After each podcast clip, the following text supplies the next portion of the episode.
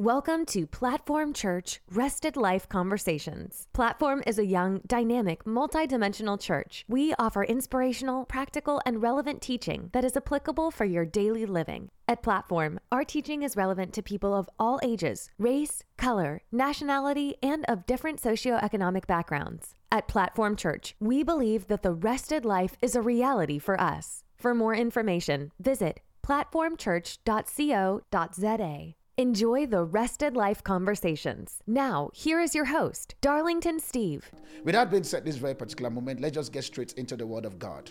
Let's get to see what the Bible is saying this moment. The book of Proverbs, chapter 23, verse 7.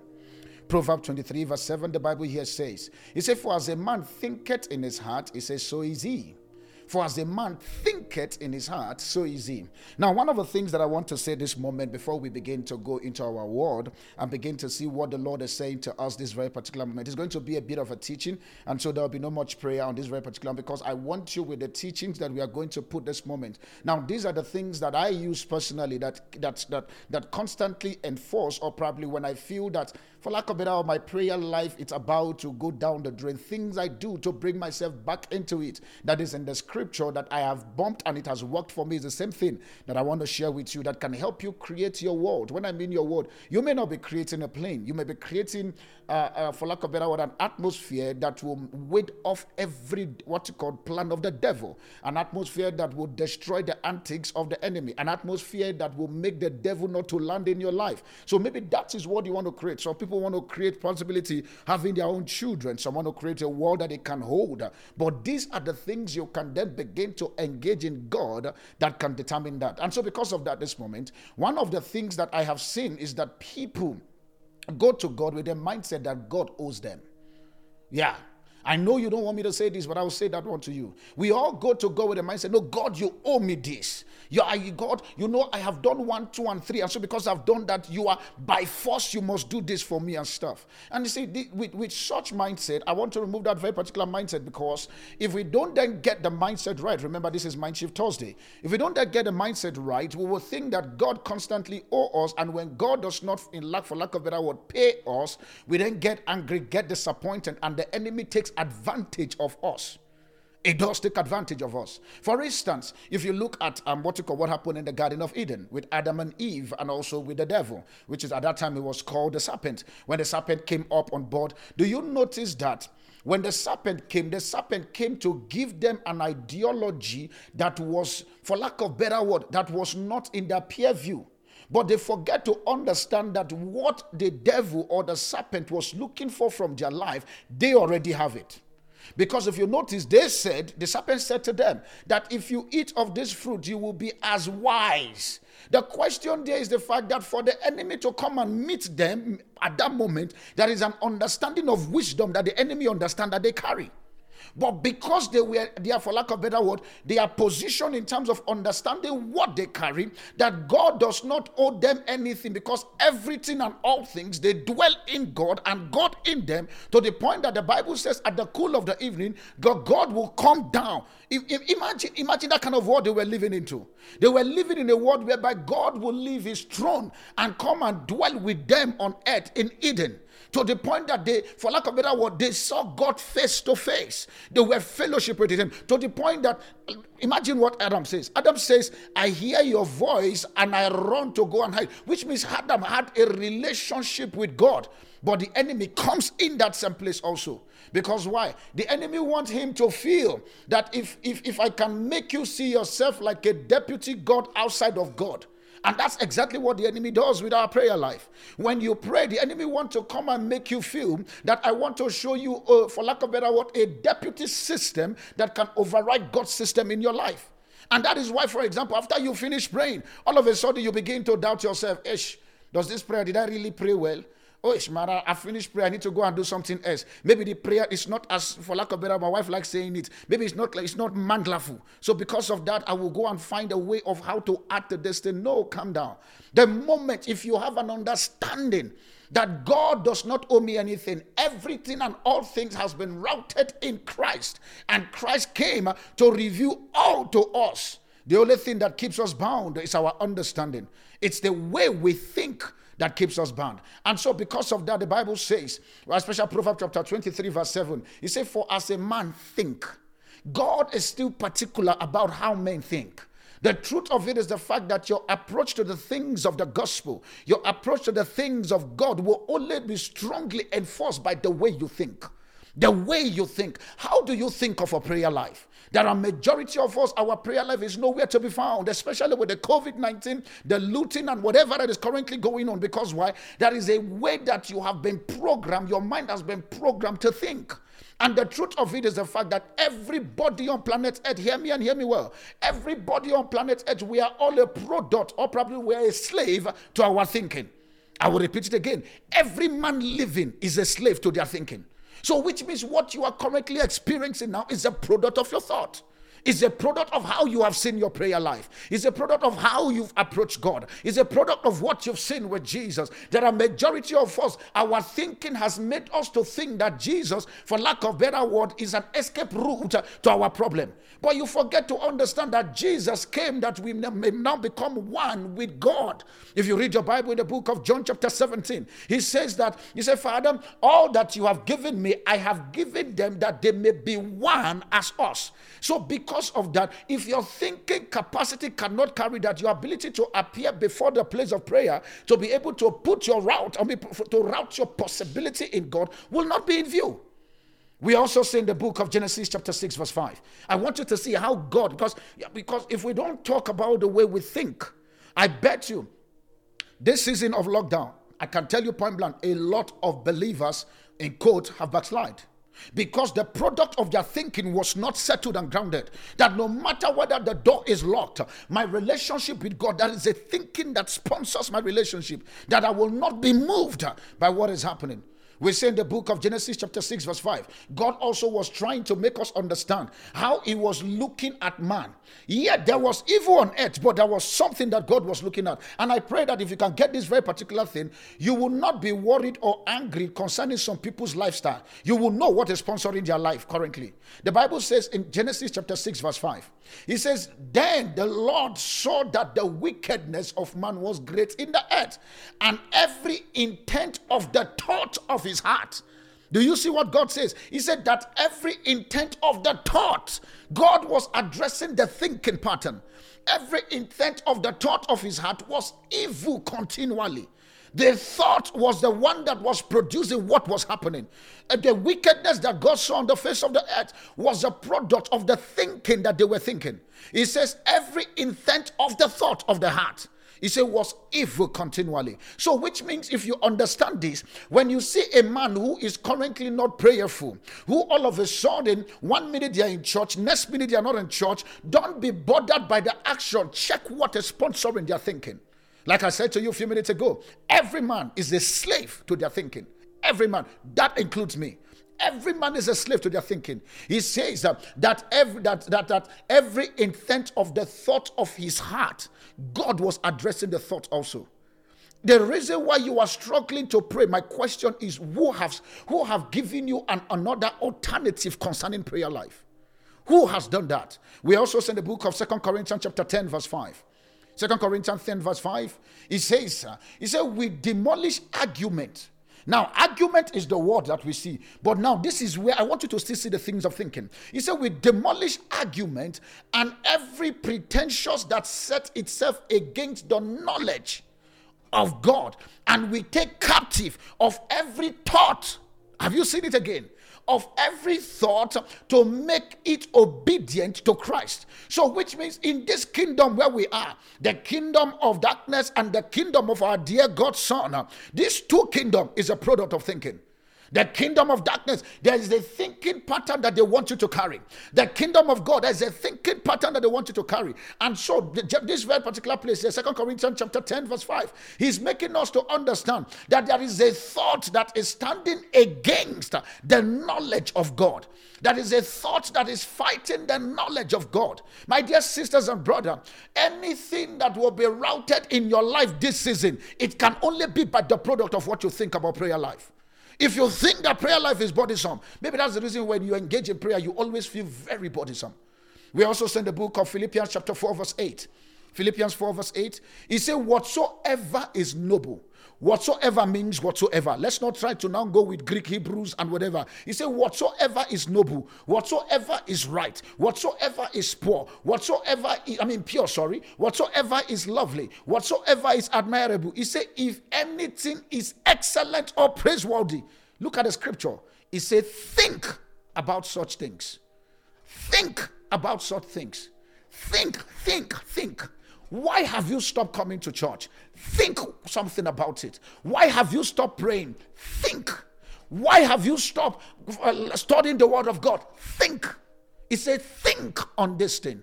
Think on this thing. For as a man thinketh in his heart, so is he. For as a man thinketh, the reason why your life is what it is today, I'm sorry, it's a product of what you've been thinking. If you've always been thinking faith and not fear, you will stand and not be afraid of anything. There's a particular thinking I carry, and that thinking, trust me, with, with, with, with the whole COVID regulations and stuff, I adhere to it. But it's a thinking I carry that I cannot die by COVID 19. It's not possible. I cannot. It is a cannot, cannot be possible, cannot and stuff. I'm not saying that people don't die of COVID 19. I hear you, I agree. Now, that's their own, but I am saying me. Because as a man thinketh is in heart. I mean, in his heart. As a man thinketh. Do you believe that you can carry your own children? Do you believe that when you go and pray, all of a sudden God can answer you? Have you thought your way through to the point that I either die with God or die with no man? As a man thinketh in his heart. Now, because of that, this moment, we'll be looking at three subtopics so that you'll be able to get this very particular thing and deliver it properly. Three subtopics that we'll be looking into. What is the first thing we'll be looking? The strategic prayer that compels answering anything. We'll be looking what are the strategic prayer in the scripture that can compel answer to anything. Answer to anything. There are strategic prayers in the scripture that you can use that can blanket, and all of a sudden, because you use that very particular thing, all of a sudden, God begins to respond to you.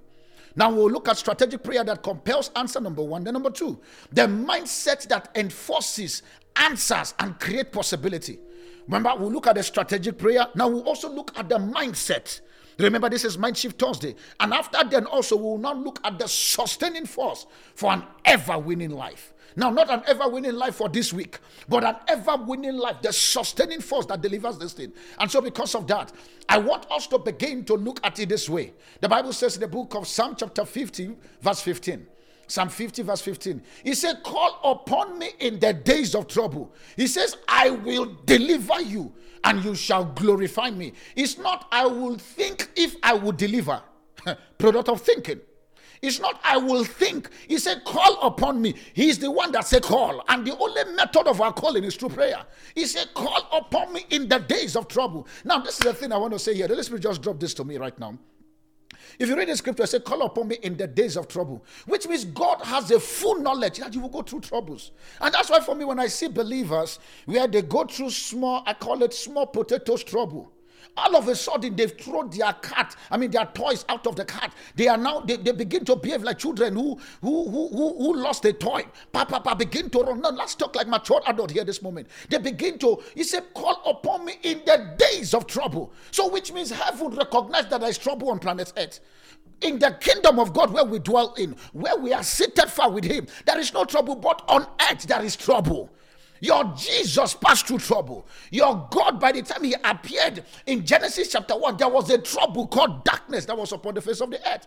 But how come we as believers, small trouble, you, you, you, you pray in the morning, you go on the road, and your tire burst all of a sudden. Enemy from my father's house. You are now angry, but God, I prayed. I said, let the road be free and stuff. Her. See, my dear sisters and brother, hmm.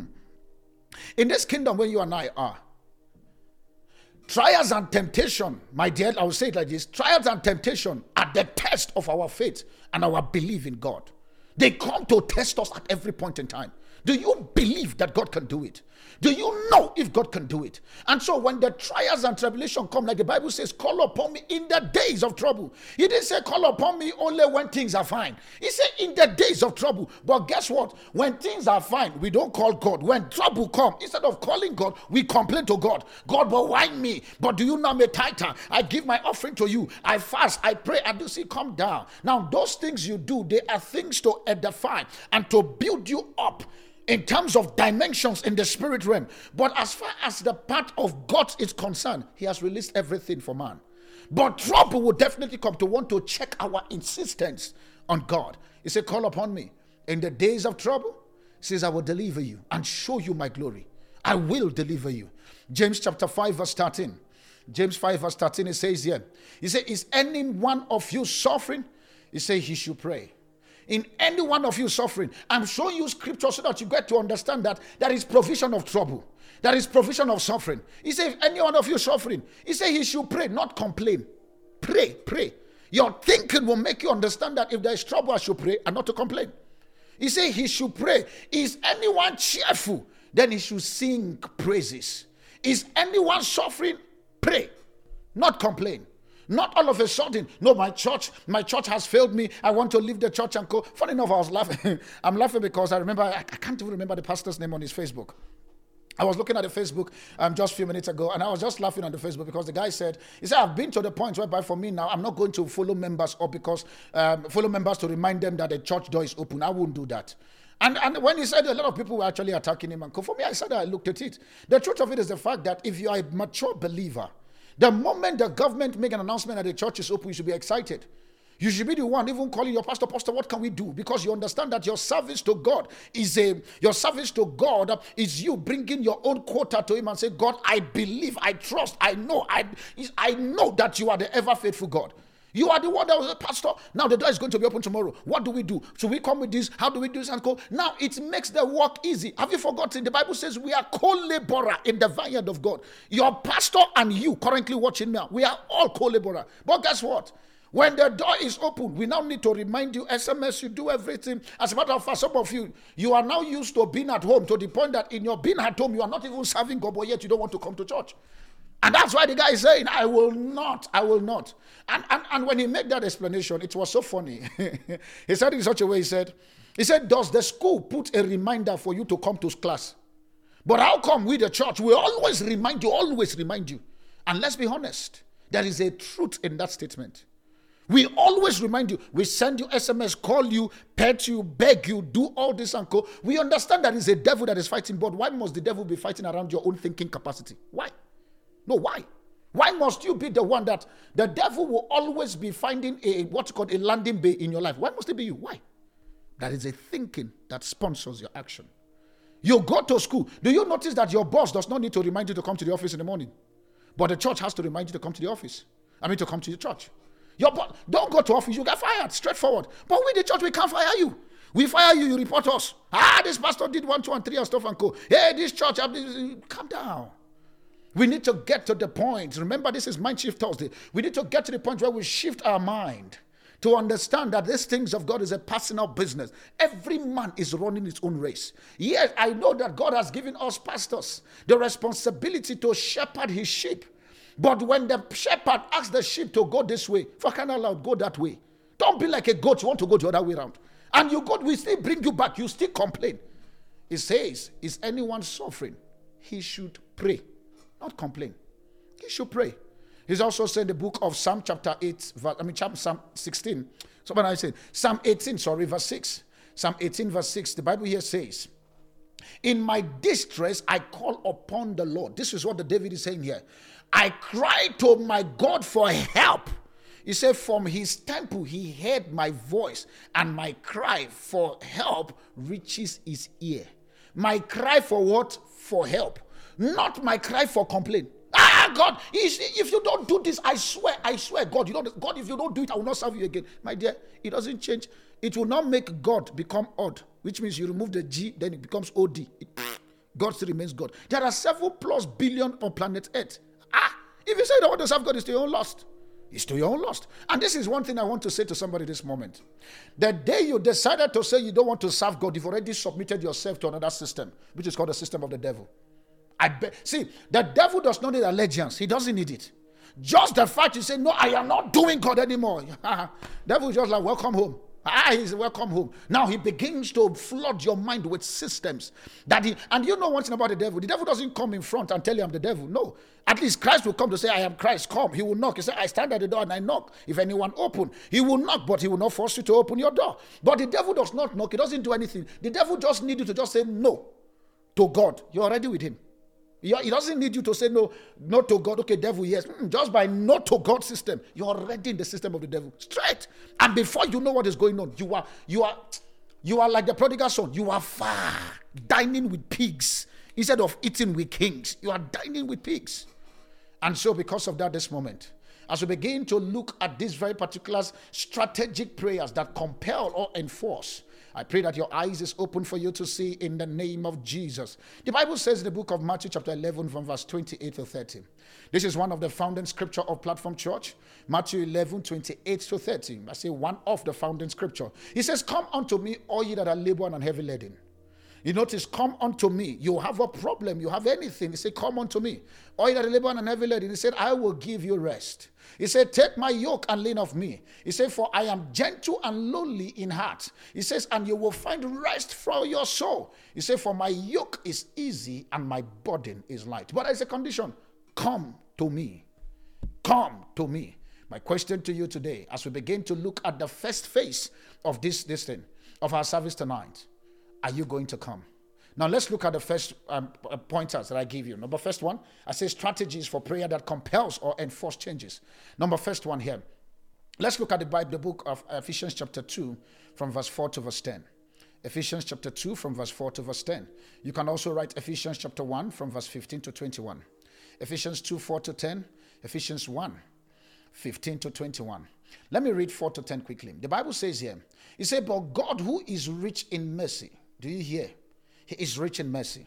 Because of his great love, which he had loved us, even when we were dead in our trespasses, he said, made us alive to sit with Christ. I will come about that place. Made us alive to sit with Christ. And by grace you have been saved and have been raised up together and made us to sit in heavenly places in Christ Jesus, that in the age to come he might show the exceeding riches of his grace in his kindness towards us what in Christ Jesus. He said, For by grace you have been saved through faith, not of yourself. It is a gift of God. He said, Not of work, lest any man should boast. He said, For we are the workmanship created in Christ Jesus for good work, which God has prepared beforehand that we should walk in them which God has prepared what beforehand that we should walk in them. But do you notice what I want to bring from this Ephesians here as we begin to look at the, the pointers here? It makes us to understand that we have been made alive. Your thinking pattern in terms of approaching God, are you made alive in your thinking pattern or you are thinking that you are dead in Christ? He said, We've been made alive. He said, He has made us alive. There are some of us, we go to pray with a thinking of I'm finished and I'm dead. I am finished or I am totally finished or completely finished. Now that is the mindset. He said, but we've been made alive in Christ. My dear, you don't want to see when I go to my place of prayer, I am I am rejoicing because I know that I'm going to rob mine because I'm alive in Christ. I go to rob mine. My dear, it didn't take me one day to get there, but I constantly enforce it to become it now become a part of me. It is it now become a, a, a, thing that I look forward to to engage in my personal prayer, not just on Sunday or on Thursday, daily, daily, to the point that if I'm driving, I actually put some message. After I put some message, I listen. My wife will tell you point like that. Times I will sit down. All of a sudden, I'm listening to Pastor Darlington also preach, and I also pray what Pastor Darlington say pray to. Because why? There's a difference between the Darlington sitting here and the Pastor Darlington himself. There are two different things. Because I also need to get blessed. Because why? We have been made alive together. Now that thinking pattern, carry it to your place of prayer. I promise you, try it tonight. Your prayer point will change you will notice that the way you will pray, it will change. Because why? You now understand that no, I'm not dead, I'm alive. He now says, uh, also there in verse 6 of what we just read, raise up together and made us sit in heavenly places. So when you go into your place of prayer, you now know that I am sitting in heavenly places. So, which means I am far above principalities and powers, above wickedness in high and in low places under the earth, wherever. He says He has made us sit together with Christ in heavenly places. My dear sisters and brothers, I know you are sitting currently or you're driving listening to me. You are not you, you, you are not seated in that car. It is your body that is there. Your spirit man is seated far above. You are seated in Christ. That understanding will change how you approach God. Now let's begin to look. Because from this scripture, I'm going to bring out the prayer point, the strategic prayer point that answers Ephesians chapter 1 from verse 15 to 21. I'll be fasting my reading here, and so you will bear with me. Ephesians chapter 1, from verse 15 to 21. The Bible here says, He said, Therefore, I also, after I have heard of your faith in the Lord Jesus and your love for all the saints, do not cease to give thanks for you, making mention of you in my prayers. Do you see what Paul the Apostle say? Paul the Apostle was a man of a prayer. The reason why you see all that he did to the point that he wrote to thirds of the New Testament, he was because he was a man of prayer. My dear sisters and brothers, and there's no way I will tell you point blank, there is no shortcut. No matter you want to enjoy this heavenly blessing that will not be routed through the place of prayer. And so, no matter what, you need to carry an understanding and a thinking when you go to the place of prayer. He now says in verse 17, he said that the God of our Lord Jesus Christ, do you see what he's saying? The God of our Lord Jesus Christ. He noticed, he put himself in a place of, he has made us alive in Christ. The one we read in Ephesians chapter 2. He has made us, he said, the God of our Lord. It was a personal thing for him. Can you also point and say, The God of my Lord Jesus Christ? Not out, the God of my Lord Jesus Christ, the Father of glory. He said, May give you the spirit of wisdom and revelation in the knowledge of Him. And verse 18, he says, And the eyes of your understanding being enlightened, that you may know what is the hope of the calling and the riches of His glory, of His inheritance in the saints, that what is the exceeding greatness of His power towards us who believe Underline the line part. I'll get to place of towards also believe. According to the working of his mighty power, which he walked in Christ when he raised him from the dead and seated at the right hand in the heavenly places, far above principalities and powers, might and dominion, and every name that is named that is only in the age, but also in the age in which to come. Now, he says, and every name that is the name. That is why, for me, as long as your problem has a name, the name of Jesus can meet that very particular problem. But it can only be from the place of routing it in prayer. Routing it in prayer routing it in prayer. It also makes us to understand the book of Proverbs, chapter 24, verse 10. He says, If you faint in the days of adversity, say your strength is small. Do you, you see, I like, I like the Bible in such a way where the Bible does not devoid us of our responsibility. It doesn't. Because a lot of people, we've preached the Bible to make you feel as if the moment you have the Bible or you are reading the Word of God, you are not supposed to go through troubles. No. he It's if you faint in the days of adversity. He said your faint is small. So, which means in the days of adversity, that is when you're supposed to even be mounting up like wings of eagle. Do you notice that when the wind is very boisterous and the wind is tougher, that is when the eagle fly?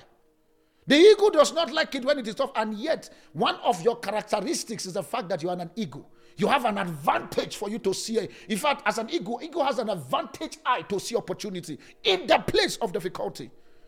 But my question for you today are you going to begin to change your thinking and begin to see what this prayer thing that we're talking about so that you can then be able to collect? Yeah, I like using things that are easy. Collect what belongs to us. Now, so because of that being said this moment, what is our number one? Strategic. Remember, we're looking at this first point strategic prayers that compels and enforces change. Number one, what is that? Ability for you to pray this prayer all the time. The strategic prayer, wisdom and revelation in the knowledge of Christ. Wisdom and revelation in the knowledge. My dear sisters and brother, every day, if this prayer point is not in your prayer list, I promise you, God is not compelled. See, God can only give you the crumbs that fall from the table, but you cannot sit at the table. You cannot sit at the table. It takes wisdom and revelation for you to dine with kings. It takes wisdom and revelation for you to come to the courtroom of heaven, for you to be able to make your claim and for you to take what belongs to you. And so, when I talk about wisdom and revelation, I said here, I said this is what is responsible for the solution driven and transformation reality that must take place in you. It's a solution driven prayer and a transformation reality that must take place in you. It has to take place in you. So, the ability for you to constantly pray for wisdom, wisdom for you to know, the ability to know the things hidden in Christ. Mind you, it has been revealed, but prayer is only the thing that can give you the wisdom of God and the revelatory knowledge that can enforce your reality, that can enforce your creativity. It says, Paul the apostle make us to understand in that very particular scripture we've just read, Ephesians chapter 1 from verse 15 to 21.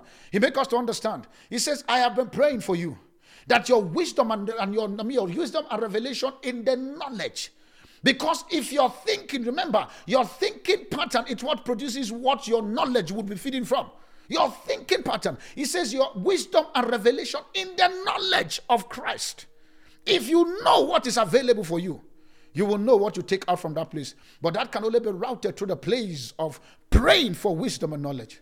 My dear, this is one thing that this wisdom and knowledge does. I mean, put on the table for us as believer. When you pray for wisdom and knowledge, remember that everything that we see created on planet Earth, it's created from the wisdom of God, which is Christ Himself. So when you pray that, you pray the wisdom. The ability for you to just be sitting and you're praying, Lord, I unveil myself to your wisdom, but constantly every day, you'll be discovering that you'll be solving problem without even you knowing that is a problem. That is what wisdom and revelation does for you. All of a sudden, you might just be sitting, all of a sudden, boom, idea on what to do, just compare. You you are sitting, you are busy trying as an accountant. You you you, you are wondering, okay, where is this, where is this, um, what's it called? Where is this five cent that I'm looking for? You know, you are accountant sometimes, just five cents, you can make all of us run our head, man, like five cent. Feel like remove five cent and give you, but you say no, the five cent must be in the account. Now, as you are busy thinking, where is this five cent in this balance sheet? And you're like, you are you are you are lambaning the spirit, Lord, wisdom, wisdom, wisdom, wisdom. And as you are doing that, all of a sudden, the Holy Spirit just, because now you are now rubbing mind with the divine, He now begin to open your eyes to see where the five cent is in that paper. And you are thinking, yes, it's possible. You can see five cent in paper by just praying this prayer of wisdom and revelation. In the knowledge, the ability for you, for your thinking pattern to stay in Christ. One of the things I put here, I say, until your understand, until your wisdom level grows in God, you might be wallowing in pain for solution that you have in you. And that's the truth. Until your wisdom level in God grow. And that can only be enforced from the place of prayer. See, every an average believer is informed about God, but not all believers have the revelatory knowledge of God. An average believer, in fact, even the devil has an information of God. He does. But it takes the place of revelation on the place of prayer, on the platform of altar for you to be able to pick into the mysteries and the revelation behind this. It says wisdom and revelation in the knowledge of God. One of the things I said there, I said the revelation is what empowers the change you see, and that can be enforced through prayer. The change you want to see, it can only come from wisdom. Lord, your wisdom. Lord, revelation. I don't just imagine, imagine you pray that prayer daily. You will open your Bible. You will see things that you never knew that was there. I promise you, you will never knew that was there. You will see things. I can bet you every time I open Bible, I see new things. And guess what? I've been reading Bible for the past 35 years of my life. I have. But now, because of this prayer, the ability for me to look, I look at the Bible, I know how to even create apps from Bible. I know how to bring stuff just by reading. The business mindset comes from the scripture. Because why? My revelatory and the wisdom part in Christ is now enforced consciously. By the time I was preparing for this message, oh, Holy Spirit, let your wisdom breathe upon these, let your revelation come. I prayed that, and all of a sudden, boom, heaven opens. Just to prepare message for you, I prayed a prayer. I pray that as you begin to put your consciousness on this, you'll begin to see the wisdom side of God in the name of Jesus. What is number two also? Number two prayer, that the eyes of your understanding be enlightened. My dear, majority of us we are seeing things, we don't understand what is happening. We are seeing, many people are seeing, they are not understanding. He said that the eyes of your understanding be enlightened. I think I preached about a few days ago, if I'm, if I'm not mistaken. Your understanding has a eyes to see. By the time the wisdom comes, the revelation hits, there is an understanding that you can carry that will produce a, a particular, for lack of a better word, a particular mindset and an action you take because your understanding is popped open. Poop. One of the things in which I say here when it comes to understanding, it is what you see in the kingdom that is available to you. It is what you see that is available, and that can only be from the place of your eyes of your understanding. And now, let me even say this very particular thing quickly here. The reason why most believers backslide or most most people i don't want to use the word believers because if you call yourself a believer you're not supposed to backslide. But let's just for for for for, for contextual sake let's use the word believer. But the reason why these people backslide when i hear that they backslide i promise you it's from the product of understanding. If you understand the god that you serve you have no business becoming a sangoma.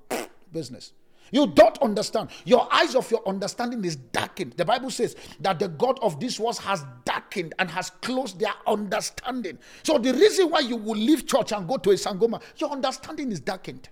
It is darkened. Your Bible says so. Your understanding is darkened. That is why you will leave church all of a sudden, after praying and fasting, binding the devil, the next thing you tell yourself that I must sleep with that man for me to get that very particular contract. No. I understand the place of weakness, but no, there's a place where by weakness we need to come. Ah, ah calm down. Eh. No, no, no. You can't be trading on this weakness for too long. Now that's a that's a, a thinking pattern that has been in you. You leave church to become a sangoma. is a thinking that sponsors it. Your understanding of who God is is not in view. You you only understand the things of where you are. That's why you are there.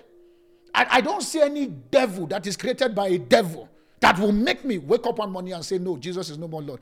That devil has not been created yet. I'm not even talking about anything. The devil has not been created plus all his system together. Because why? My understanding of who God is is already settled and grounded in me. So the ability where you see people say, no, they left church, ah, just so that the understanding is, is small. Or there is no understanding at all. The enemy has blinded them. So the ability for strategic prayer that creates Lord, let the eyes of my understanding be enlightened. Now, we're not talking about these eyes that you're looking at me now. We're talking about your spiritual eyes of understanding. Your spirit has an eye, it has an understanding. Lord, let the eyes of my spiritual eyes be enlightened to understand. To understand. And as you do so, you begin to see that things that used to make you get angry about the church doesn't get angry again anymore. Oh, it doesn't. I remember yesterday I was driving coming and I think I think I, I think I remember I was talking to a particular pastor, we were both talking. And I said to him, I've gotten to the point in my life, and this is me. If you come and tell me about any pastor, you stop being my friend. I don't care about what is happening with the body of. I don't care. You come and tell me, you gossip a pastor to me, you've just stopped being my friend with me. Because why? There is an understanding that I now carry Concerning whether a pastor is a charlatan or a pastor is not a charlatan, I don't care. All of us we will give account one day. It's an understanding that has breathed on my inside. So because of that, even on my Facebook, I remove too many people who are making, who are trying to now become FBI in heaven. That's an understanding that has been, and guess what? It was from the place of prayer.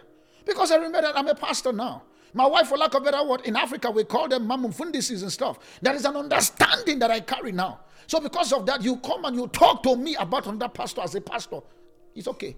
Just know that I will respect you by not telling you, but after I mark, I bet you that day, we're done. We're done.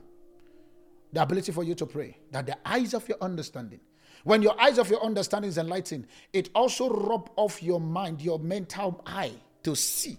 Do you notice something in the Garden of Eden? The way God structured it, He structured it in such a way because man's supposed to be a spirit that spirit was supposed to be able to enforce his mind that his body begins to reflect. I'll repeat it again. The Garden of Eden structure was man in the spirit all the time with God. That revelatory wisdom and understanding rub his mind. That mind, the body begins to reflect. Now we now see when the enemy came, the person of devil comes in, it changes the status quo. What does it do? It makes your body feel, touch, your five senses. It activates your five senses. Your five senses now inform your mind, which then suppresses your spirit. Do you see how we now the enemy comes and change it? Because the enemy will not, he will come and bring something that is far different. He will bring, for lack of a better word, he bring a photocopy, but yet it's not the original, and the photocopy is not clear. Because in the things in the days of Adam and Eve, it was their spirit their spirit was so enlightened to the point that they know when God moves. Their understanding was so strong to the point that they know how God talks. Their, their knowledge base was, was, was heavy to the point that they were able to name all the animals. From there, their spirit rub off their mind to see what the portals of heaven is for them to use their body to name the animals. But now, in our time, we are now using the system of the world to now want to control the things of God. And that's why you struggle. That's why you struggle. God, the Bible makes us to understand the book of John. He said, For those that will worship Him in this end time, the ability for them to worship in truth and in spirit. If your spirit man is up, and that can only be from the place of prayer, you'll be able to route the possibility that you want to route in Christ. Point number three, quickly. What else again is a strategic prayer we need to pray? the ability to know your calling on this earth which you are. You see, one of the things that I've seen a lot of people pray, I'm a pastor, and by privilege, opportunity, I've, in my few days of being in God full time, I've, I've seen people whereby they send prayer requests or they call me, Pastor, pray for me and stuff. And I bet you, majority of the prayer, it has nothing to do with what, for lack of better word, with what they want, they, or what they need. It has everything to do with what they want. For instance, you are a businessman your business is the business of automobile.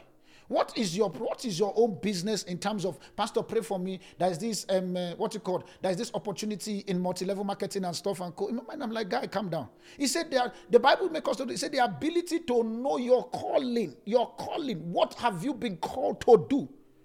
Sometimes we pray and we pray and misses because we are not targeted in our prayers. For instance, there are two prayer points that I know that I will always pray in terms of category. Number one is a prayer of church, and number two is a prayer of business. That's only two I know.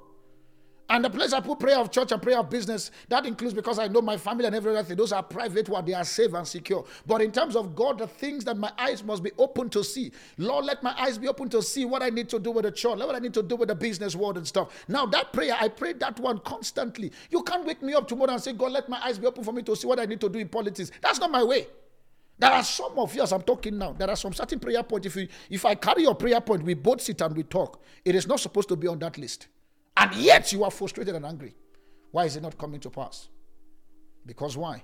The ability to know your calling. It comes also from an informed position. The ability to know. One of the things I put here, I said the ability to know. He said it's a function according to description and programming description and programming. What have you been programmed to do? What is your description on planet Earth? That's the prayer you pray. And when you pray those prayers, I promise you, you create like this. It becomes, Nigeria, we call it less a It becomes immediate because you now know that, okay, I'm staying here. Do you notice that all Jesus' prayers was to enforce Christ on earth so that his 12 disciples can capture the reality. He wasn't praying about That's why when they fought to cease and they sat to cease, they, they were all disturbing him because he wasn't bothered. He will preach with, with everyone there. He brings back the disciples and he unveiled the parables in which he were telling them just because he, want, he was focused in his prayer. Are you focused with your prayers? There are some of you, your prayer points, if I, if, I, if we were to sit and look at your prayer points, you have 200 prayer points to the point that your consistency in your prayer is not in view. Not in view. Not in view. It's the ability to know. Then, point number four, quickly. Point number four. It says here, on that same scripture we read in the book of Ephesians, chapter 5, Ephesians chapter 1, sorry. Ephesians chapter 1, in that same um, 15 to 21. Number 4 here says, ability to know the riches of the glory of your inheritance. The ability to know what has been made available for you. My dear sisters and brothers, every born again child of God has an inheritance in Christ. Do you have that thinking knowledge? Do you have that? See, when I go and pray, I promise you, these scriptures, like I'm saying to you, these are prayer point that I use. That settles me with God where I am not moved. I'm not saying that I don't get concerned, but I'm not moved because I am settled, because I'm grounded, because I know that God, my salvation benefit, redemption benefit gives me right for the inheritance that is in Christ Jesus. It gives me the right. And I pray that all the time. Lord, what are my riches? What are the inheritance that I have in Christ? It's not a thing of me praying those, or probably praying those prayer from an information point of view, but from a revelatory point of view on the point number one we make. The revelatory point of Lord, I know that I am supposed to be maritally settled. Being married is my right in Christ Jesus. And boom, my wife popped out. Lord, I know that my children, they will fill my table. Oh, watch them, they are coming. I am not, but I know because there's a provision for me that my children will fill the table. There's a provision for me. He says, I will build my church and no gate of hell shall prevail. So, because of that, the riches of the glory in Christ Jesus, that the church will be filled. I'm not bothered if I'm preaching to two or three people currently streaming now. I'm not. Because why? I know. I know. And so, because of that, I'm not moved. You are the one that is worried to think that six more tours for running platform church. What is going on and co? My dear, I am not on a, for lack of a better word, on a, a what you call a fat track race. This is a marathon. The destination is far. 70 years plus my age, I'm still preaching the gospel. So because of that, you are the one that is. I am looking at my children's children's generation. I'll be there preaching to them. I'll be there. Because why? I know my inheritance in Christ Jesus. 70 years plus my age now. By the grace of God, I'll be 100 and plus at that time. I'm still standing strong, still preaching the gospel. Standing, preaching. I'm not retired. Preaching, preaching, preaching. Because why? I know my inheritance in Christ Jesus. I know. I know. My question for you do you know? Number five, quickly. Number five. What is again? The way pray. Strategic prayers you can bring. To know the exceeding greatness of God power in us Now, this is not talking about, you know, when you talk about riches inheritance, that talks about like the like the plate, the spoon, the cutlery, the stove, the bed, the whatever, those things in Christ is there. I know you'll be like, yeah, they, they are there, they are there. But now we're talking about the power that delivers and the power that subdues. We're talking about the manifold power of God that compel possibility to happen. Now, do you know? He said to know the exceeding greatness of the power of God that operates in us. You know, I like how Paul the Apostle put this one. He says, It is in us, in us, in us, in you right now, watching me. It is in you. But do you know? Because this understanding of praying this five prayer strategic point that I put on the table, I promise you, anytime you go, see, you will go and pray. Before you know what is going, you think you want to pray for five minutes. All of a sudden, you find yourself, you're praying for the next 15 minutes and you're still there. And you're not tired. You're still there, you're not tired. And all of a sudden, because by the time you carry these five prayer points, see, I promise you, let's do this. Let's do this. I don't know if, if somebody want to join me on this. Let's do this. Let's take from today, Thursday, till next week, Thursday, that I will come back again.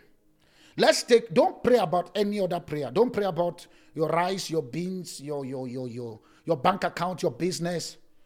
Just pray these five prayer points. Ephesians chapter 1 from verse 15 to 21. Focus on that scripture. Pray this five prayer point I am saying now from today, Thursday, till next week, Thursday. And share, tell me what you experience. I bet you. You will notice that all the things that you were worried of, it was sorted. Because now you are now praying the God kind class of prayer. Because now God now see you as a trusted commodity in his hand that he can use to route possibility. And so because you are a trusted commodity in his hand, he will other things you are praying for, He will take care of it. He will take care of it. Do you notice that an ambassador, and this is maybe this will be a revelation for somebody this moment. Do you notice that an ambassador of a nation does not get frightened or worried if his salary will be paid, regardless of if there was a lockdown or no lockdown? Because why? A nation sent him and his commitment is to remain loyal to that nation. As long as his loyalty is to the nation, that nation will pay him and pay everything that concerns him, whether there's a lockdown or not. Do you know? And the Bible called you, said, You are the ambassador, or we are the ambassador of Christ. If we are the ambassador, we were deployed on earth. Your prayer strategy should be this five prayer point consistency and watch heaven respond to your, for lack of better, to your private need, to the need of God. I know you blessed me with two children. I want extra four. And it will happen.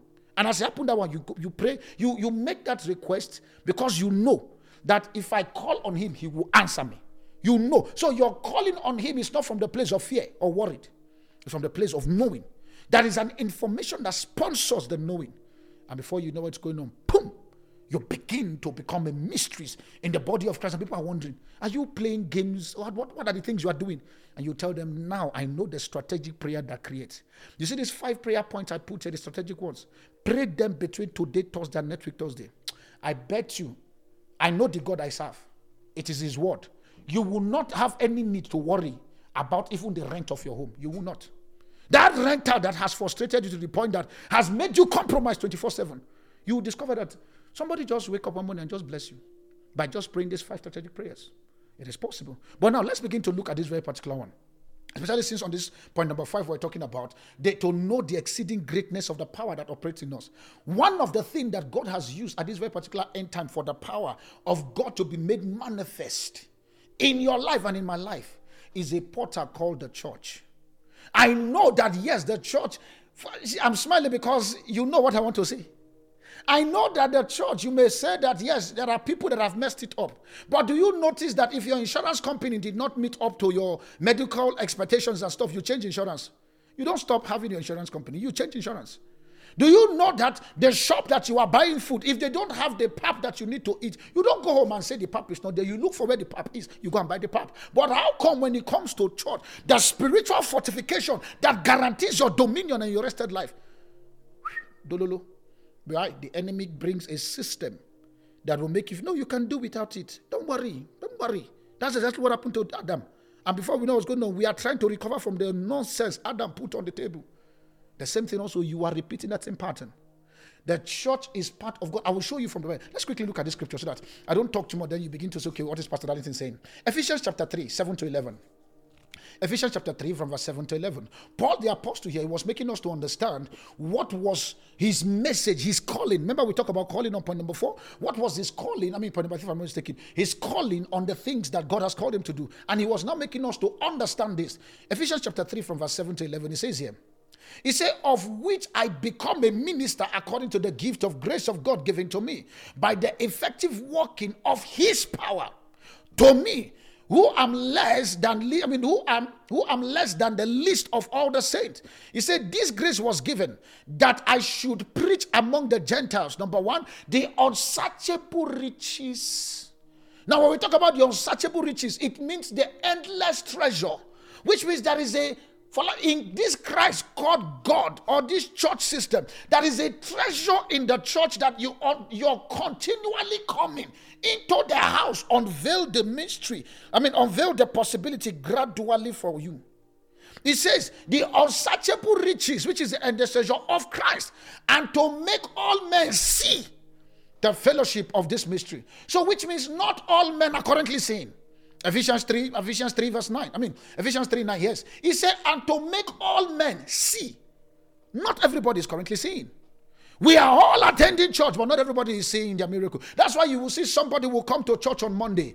By Tuesday, let's say it's on Friday, the person has a miracle, has a testimony. Because why? There is an under, and it's so funny. This is the thing it's so funny when this person will come to church have a knowledge of, I believe, the grace that this very particular commission carry. Come there, operate all the principle, and in less than, like the covenant we have with God, in less than 90 days, bam, things popped out. But do you notice that by the time they now get familiar, and that's where the enemy, the enemy has a way of sponsoring familiarity. That because he knows that no, if you continue this way you are going, I will not be able to have you. He now begins to bring familiar voices, things that will make you understand. Ah, know your church, the day you, you, you came to church, your usher tell you to sit at another seat, but you know it likes you like sitting in front. But why did he take you? He now begins to bring familiar voices that will begin to remove the same reason. Because why? He knows that if you can get hold of this mystery of the church, he cannot do anything. He cannot. He cannot. And after some while, the same you who every day testimony was coming out of your mouth, left, right, and center. Now, one year, two years, three years, then you now get to the point, no, the church is no more powerful. Nah, calm down. you left.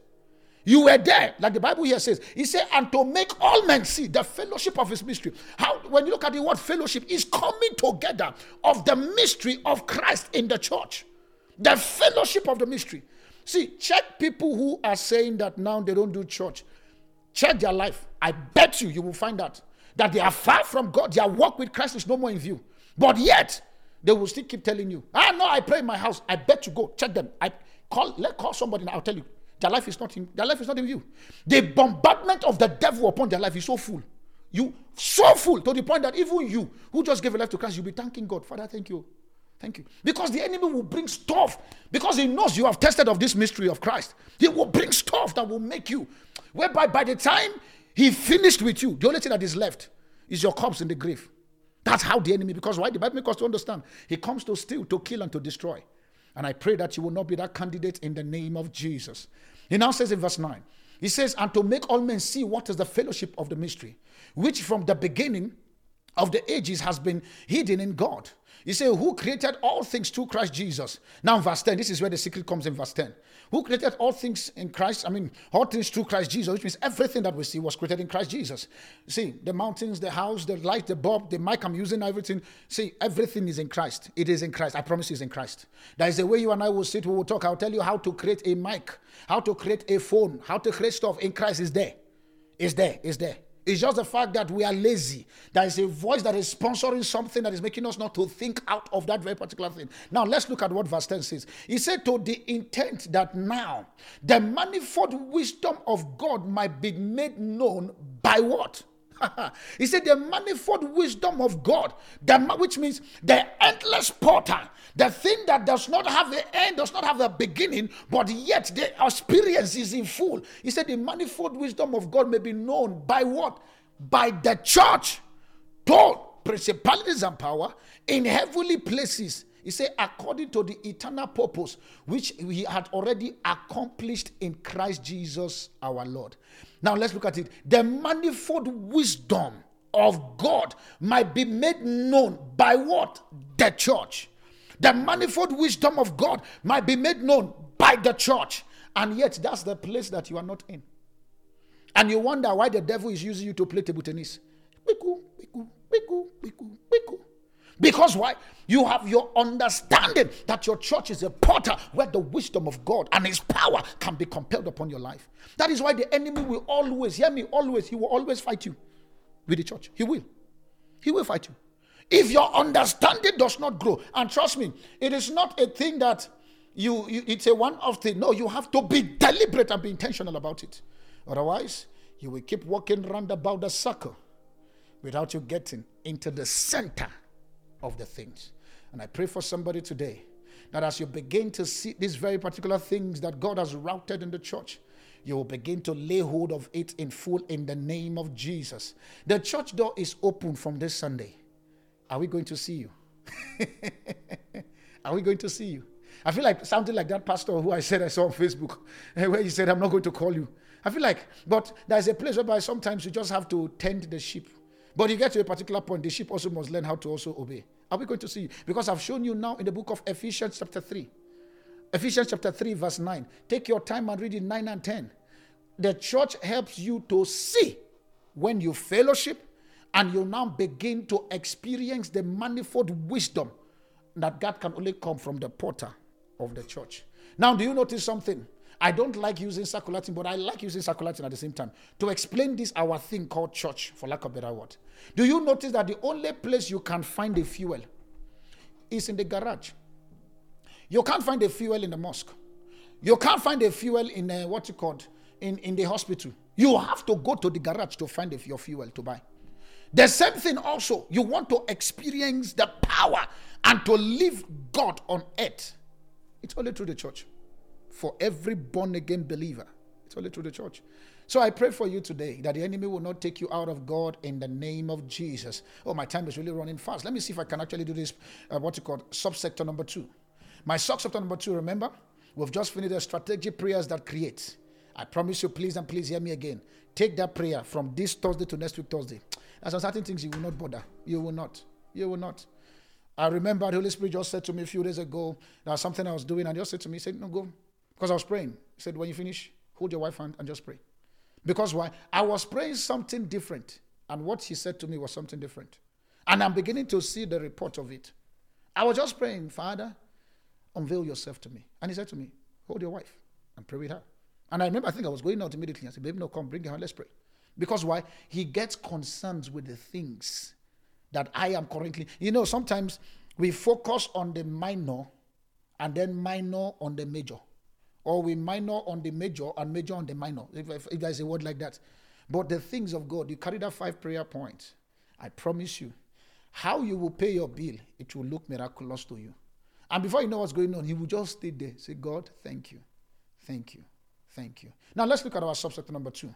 The mindset to have when engaging in prayer. The mindset to have. I'll try and see if I can finish this very particular one within the next 15 minutes so that we can be able to wrap. If I can't finish the service today, we'll be able to finish it next week, Thursday, just to make sure that um, I give you all the juice that you need. But I pray I'll be able to finish it. But let's see. Subsector number two the mindset to have when engaging in prayers that creates. What is the mindset to have? Number one, believing. Believing. Now, talking about believing, this is the product of your faith. Believing is a product of your faith. The Bible says in the book of Philippians, chapter 4, from verse 6 and 7, I'm reading from the Amplified Version. Philippians 4, 6 and 7, it says here. It says, Do not be anxious or worry about anything. He said, But in prayer, in pray, eh, sorry, but in everything, every circumstances and situation, by prayer and petitions with thanksgiving, he said, continue to make a specific request known to God. He says, and the peace of God, that peace which assure, which reassures our heart, that peace which transcend all understanding, that peace which stand guard over our heart and your mind in Christ, would make it to be yours. But you notice something that the Bible says on that very particular scripture. Philippians chapter 4, 6 to 7. He says, Do not be anxious for, for nothing. The problem with us is the fact that 90% of the time we come to pray to God, we come from the position of fear. Say, don't be anxious. Your Bible says, now your mindset to carry is, I refuse to be afraid of this very particular thing. And the boldness for you to go in there and you pray from the position of faith and not fear. The believing, your believing standpoint. I'm not going there because I'm afraid. I'm not going. You see, the reason why some of you go to pray to God from the position of fear is because you are not constant in your prayer life. And so, when, for lack of better word, when things hit the fan, because I wanted to use the other word, when things hit the fan and everything is scattered, you are coming to God to do a quick feast. Because why? You have not been consistent. If you notice, the Bible just says, it says, do not be anxious or worried. It says, when you pray, in everything, whatever you want to pray, with thanksgiving, you say, but continue to make a specific request known to God. Specific. Some of you come, God, I need to do this, do this, do this, do this. To the point that when God even do all, you don't even know whether He has done it at all. It says, because how do you know that He has done it? I will show you in verse 7. Because number one, when your fear enters into the place of prayer, your mindset fear enter into the place of prayer. Number one, you will not be able to produce anything. The guarantee that God has done it for you, that the creative force is in operation in your life. The answer was in verse 7. It says, and the peace of God, the peace that reassures the heart. When you finish pray, do you experience peace? If you do not experience peace, then which means you enter into that place of prayer in the place of fear. The place of peace is what guarantees us as a porter that our prayer has been answered. It says here, it says, and the peace of God, which reassures our heart, the peace which transcends all, it will not make you you you go there to pray for five billion. The five billion is not in your hand physically, but there is that peace that no, the five billion is here. Now that is what your prayer does for you. It gives you a rested life mindset. When you go there believing, believing, when you go there believing, one of the things I put here, I say your believing is seen by your continuing in prayer. The reason why you stop praying is because you don't believe it anymore. But if you believe, you will continue in prayer. I bet you did. I know you. No, but Pastor, I believe that God can do it, but we can see that by your continuing prayer. Your continuity. The Bible says here in the book of Hebrews, chapter 11, verse 6. Hebrews 11, verse 6. He said, But without faith, it is impossible to please him. He said, For he comes to God, must believe. He said, He that comes to God must believe. Must believe. Must believe. For without faith, which is your believing, it is impossible to please God. But he that must come must believe. Your ability to believe that he can do it. Now, that is what guarantees you're taking in this kingdom. Your ability to agree that God has done it, God can do it. Now, your belief, he says, after then, he says he is the rewarder of those. If you look at the word that diligently seek him, he says he is the rewarder of those that diligently, diligently, mark the word diligently. So you don't just go, wash off, and you forget. That's why you are staying long in receiving it. You diligently, diligently. One of the things I put here, I said, beloved, faith and fear cannot cohabit in your life and expect to win in God. It can't. It can't. It can't. You can't cohabit both faith and fear. And you want to expect to win in God? You are joking. It's not going to happen. Let's look at the Bible. Mark chapter 11, verse 24. We're still looking at number one, the mindset that creates when you go pray. Mark 11, 24. He said, Therefore, I say unto you, Whatever things you ask when you pray, he said, believe, believe, believe. Your belief will only be seen as in Philippians chapter 4, from verse 4 to verse 6. That is a peace that comes into you to know that this is done. I have my miracle baby. I have my child. I have my job. I have the ministry. I have the contract. He said, must believe that you receive them. He said, and you will receive them. Not I will go and look for it. He said, you will receive them. Now, at this very particular point on this very particular, let's just bring something for me here. Now, I know somebody will be watching me and saying, okay, but Pastor, I hear you. Now, what happened when after I pray, I don't want to come and look as if I'm keeping, I'm asking all the time. Now, this is this is how I pray my prayers. Let me help you. When I pray, the first thing I do is the fact that, for example, let's say I'm expecting, I'm believing God for this speaker in my hand. I go, Father, I want this speaker or I need this speaker. Because you have to ask. You say, ask, it shall be given. Is that not so? So you are asking for speaker. And the thing there, like we read, the ability for you to be specific. Philippians 4 from the Amplified Version. It says specific. It says continue to make your specific request. My specific request is this speaker. Is that not so? Now, when I go ask for the speaker, there is a peace that I then have from the place of my prayer, sponsored by my belief that He will give me the speaker or He has given me the speaker. When next I appear before the throne of grace to request the speaker, I am not going to request the speaker, I'm going to enforce the speaker. That is why, for example, if you notice for us, the word we use in platform church all the time is enforcing. Because we know that every riches that we have in Christ Jesus has been made available for us. And so by the time I'm coming, I am enforcing the reality that this speaker exists in me here. Because I've asked, it has been given in my spirit word. So I'm enforcing from the spirit that I was holding in my hand like this. Now that is how you pray from the position of believing. So when you come, you're in your prayer, God, give me my job, give me my job. And he's wondering, don't you have the title deed in your hand, which is the faith, the ability to believe. So when you now have the title deed, you know that the title deed is in here, which is your faith, which is your believing in God. Now, the next thing you begin to do, I cannot be jobless. That is a job available for me. As I step out, you are enforcing and telling the devil, this is my position, this is my belief. And I bet you, boom, all of a sudden, but make sure that you send your CV because some people can be very ignorant or probably, for lack of better, very foolish. You are praying for a job, and yet nobody have your CV. It will take for like, it will take God to look for somebody who knows somebody who knows somebody who can be your friend to now. So you are giving God more work to locate you, to bless you. Because from his position, he say, ask shall be given. But now you have not submitted your CV. Submit your CV. God, I need a job. As he's finished, go submit your CV. Come back. Lord, I have the job. And watch God make somebody has a sleepless night. The same way he sees sleep from what's it called? From the king, just because Mordecai had to be favored. God will seize the sleep because now, do you notice that Mordecai's name was on that list that the king had to favor?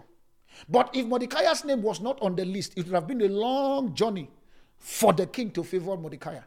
My question to you today, in your place of believing, have you succeeded in putting your name on the list of what you are believing God for? Now, that's how you pray that compels result. We also see in the book of Matthew 7 7. He say, Ask it will be given, seek it shall found, and knock and the door shall be opened unto you. If you notice this passage just says, He say, Ask it is yours, and it is not that God is going to look for it. He say, Ask it is given. Now, this is a belief that you use to go into the place of your prayer. The ability to know that as I'm going to pray, what I am asking, it will be given to me.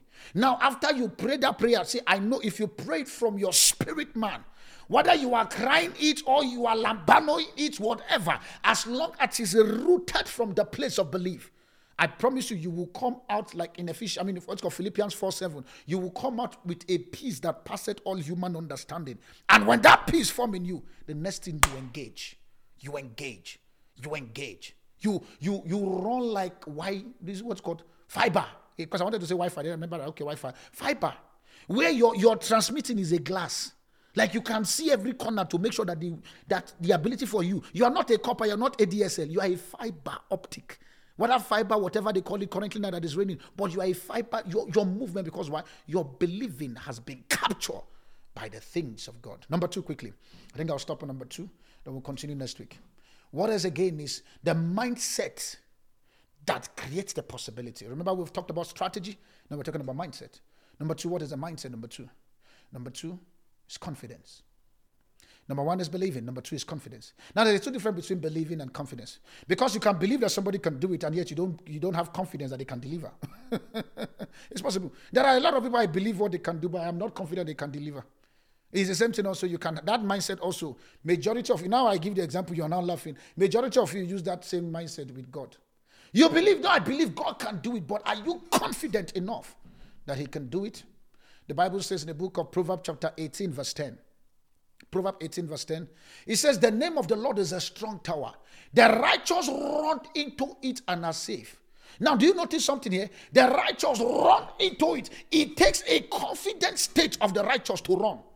There are some of you, you claim to say that yes, I'm the righteousness of God in Christ Jesus. We cannot see it by your running to God in confidence. There are some of you when things happen, the first thing that you do, you look for alternative before God. Before God now becomes the option from the alternative. He says the righteous run into it. Are you confident enough to run into it? The righteous run into it and they are safe. He run into it and they are safe. One of the things that I put, I say your confidence level will either make you run, make you walk, or make you stay outside of God. Is it that make you run to God, or make you walk to God, or it makes you stay outside of God? Your confidence determine that. He now says also, he said, when you pray, he said, believe that you receive. Not if, when you pray. It is a confidence that will make you do when. You know when I pray, God will go to answer. That's the confidence that, for lack of better word, you see your servants of God, your pastors, your bishop, the fivefold ministry. That's the confidence we believe that when we lay hand on you, we pray, you will recover. We, we know we are not we are not playing games with this prayer. We know when we lay it's a confidence. When we pray, he said, believe you receive it and so shall. So when we know that when we come, we pray, it happens. He also make us to understand in Jeremiah chapter 17, verse 7. Jeremiah 17, verse 7. Now, this scripture here, it's, it's a very interesting scripture for me that I want to focus and then also end with it here. He says, but, Jeremiah 17, 7. He said, but blessed is the one who trusts in the Lord. He now says also, comma, whose confidence is in him. Now you will be shocked to say, okay, fine. No, but God, you should have stopped at blessed is the one who trusts in the Lord. He said, no. Trust, oh, yes, trust is a place of hope, conviction, and faith. But whose confidence is in him is a place of assurance and sureness. I know that my Redeemer liveth. It's different from I believe. It's a different ballgame. And your confidence is full. It says, Blessed is the one who trusts in the Lord. So you trust God, you can be blessed. But the ability for you to make the blessing to become a reality in your hand can only be from the place of confidence. So when you approach God tonight and you are praying, are you going there from the position of faith, which is your belief, from position of confidence, or you are going there from position of fear, or from the position of lack of confidence? Now, that choice you determine that it's not God. And that's the truth. I want you to understand. That's right on my first statement. I said, majority of us, we pray to God as if God owes us anything. He doesn't owe you nothing.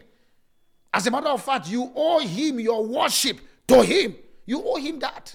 You owe Him your service. And if you choose not to serve Him, do you notice that He doesn't even kill you? He still leaves you. Because why? He has given you this life as a extension of His goodness. But what are you doing with that? One of the things I begin to put here as I begin to bring my thought to a close that when the word of God says here, blessed is the one who trusts in the Lord, that trust there talks about hope. I'm convinced. I have faith that He can do it. But your confidence, which is your sureness and your assurance, is what makes it delivered into your hand physically. Make it deliver. My question to you today where is your belief? As you go to pray, where is your confidence? Now, these are the things that is missing where COVID 19 and the lockdown has made a lot of people left the faith. And I pray that as the door is opened, maybe let me join majority of pastors who will appeal to you. I pray that as the door is open, you come back home. Come back home. Because one of the things that you begin to benefit is when you fellowship with the brethren. The mystery begin becomes unveiled to you. You begin to see, like Paul says, he says that men may know, that their eyes may see the mystery of the fellowship in Christ. And also the ability for you to experience the manifold wisdom and the power by the church. Now, that is what the church will give you that the world will not give you. Do you notice that the world will never, on your news today and see, there is nothing that calls belief, nothing that calls confidence. Everything is fear. And yet, that's where you don't want to go to church, where you can get your belief and your confidence back to God. I pray for somebody this morning that as you take the step of faith for you to adhere to this few thought of mine, you'll be able to pull all the possibilities in the name of Jesus. Final scripture that I want to use as we go pray. Philippians chapter 1, verse 6. Philippians 1, verse 6. He says here, He said, being confident of this, being confident of this, that he who began a good work in you will carry it to a completion until the day of Jesus Christ. He who began a good work, but it comes from a place of being confidence. I pray for you today that as you take this very particular few thought of mine and you sit down and you meditate on it, and as you go to the place of prayer, you will begin to see mysteries unveiled to you in the name of Jesus. Remember when we talk about the strategy, the five strategies, the ability for you to pray for wisdom and revelation, the ability for you to pray that your eyes of your understanding being enlightened, the ability for you to pray from for the unveiling of the riches that is in Christ Jesus, the ability for you to know your calling and stay there, the ability also for you to know the power that is in God through Christ Jesus. You pray that prayer from this Thursday to next week Thursday. You will come back and tell your pastor, Pastor, thank you because now I know what to pray because I see the result happening for me. Let's pray. Heavenly Father, we've brought your word today. Your sons and your daughter, O Lord Father. I know that their faith, O Lord, because of the COVID and the pandemic that has happened, it has helped them, O Lord, or probably it has moved them out from the place where they need to stay. Lord, I pray for them. You said, oh Lord, that if we faint in the days of adversary, is the fact that our faith is small. Lord, I pray for them today that as they take this very particular mind shift and they go back into the place of their praise, Lord, let their confidence, let their belief that sponsors the release of your miracles in their hand, let it be upon their lives in the name of Jesus. Lord, I pray for them today that that person that is struggling with their faith, I ask that the Holy Spirit begin to minister to you now in the name of Jesus. I pray for you now that whatever that has questioned your placement in Christ, they are hereby cursed from the root in the name of Jesus. Thank you, Father, because we know that this is done. To you we give all the glory. In Jesus' mighty name we pray. And God's people say, Amen. That's all we have for today, but be sure to continue listening to the Rested Life conversations. At Platform Church, we are all about simplifying the process, providing solutions, and creating realities for you. If this message has blessed you and you want to be a blessing by supporting this ministry, please visit platformchurch.co.za. Platform Church, Family of Rest.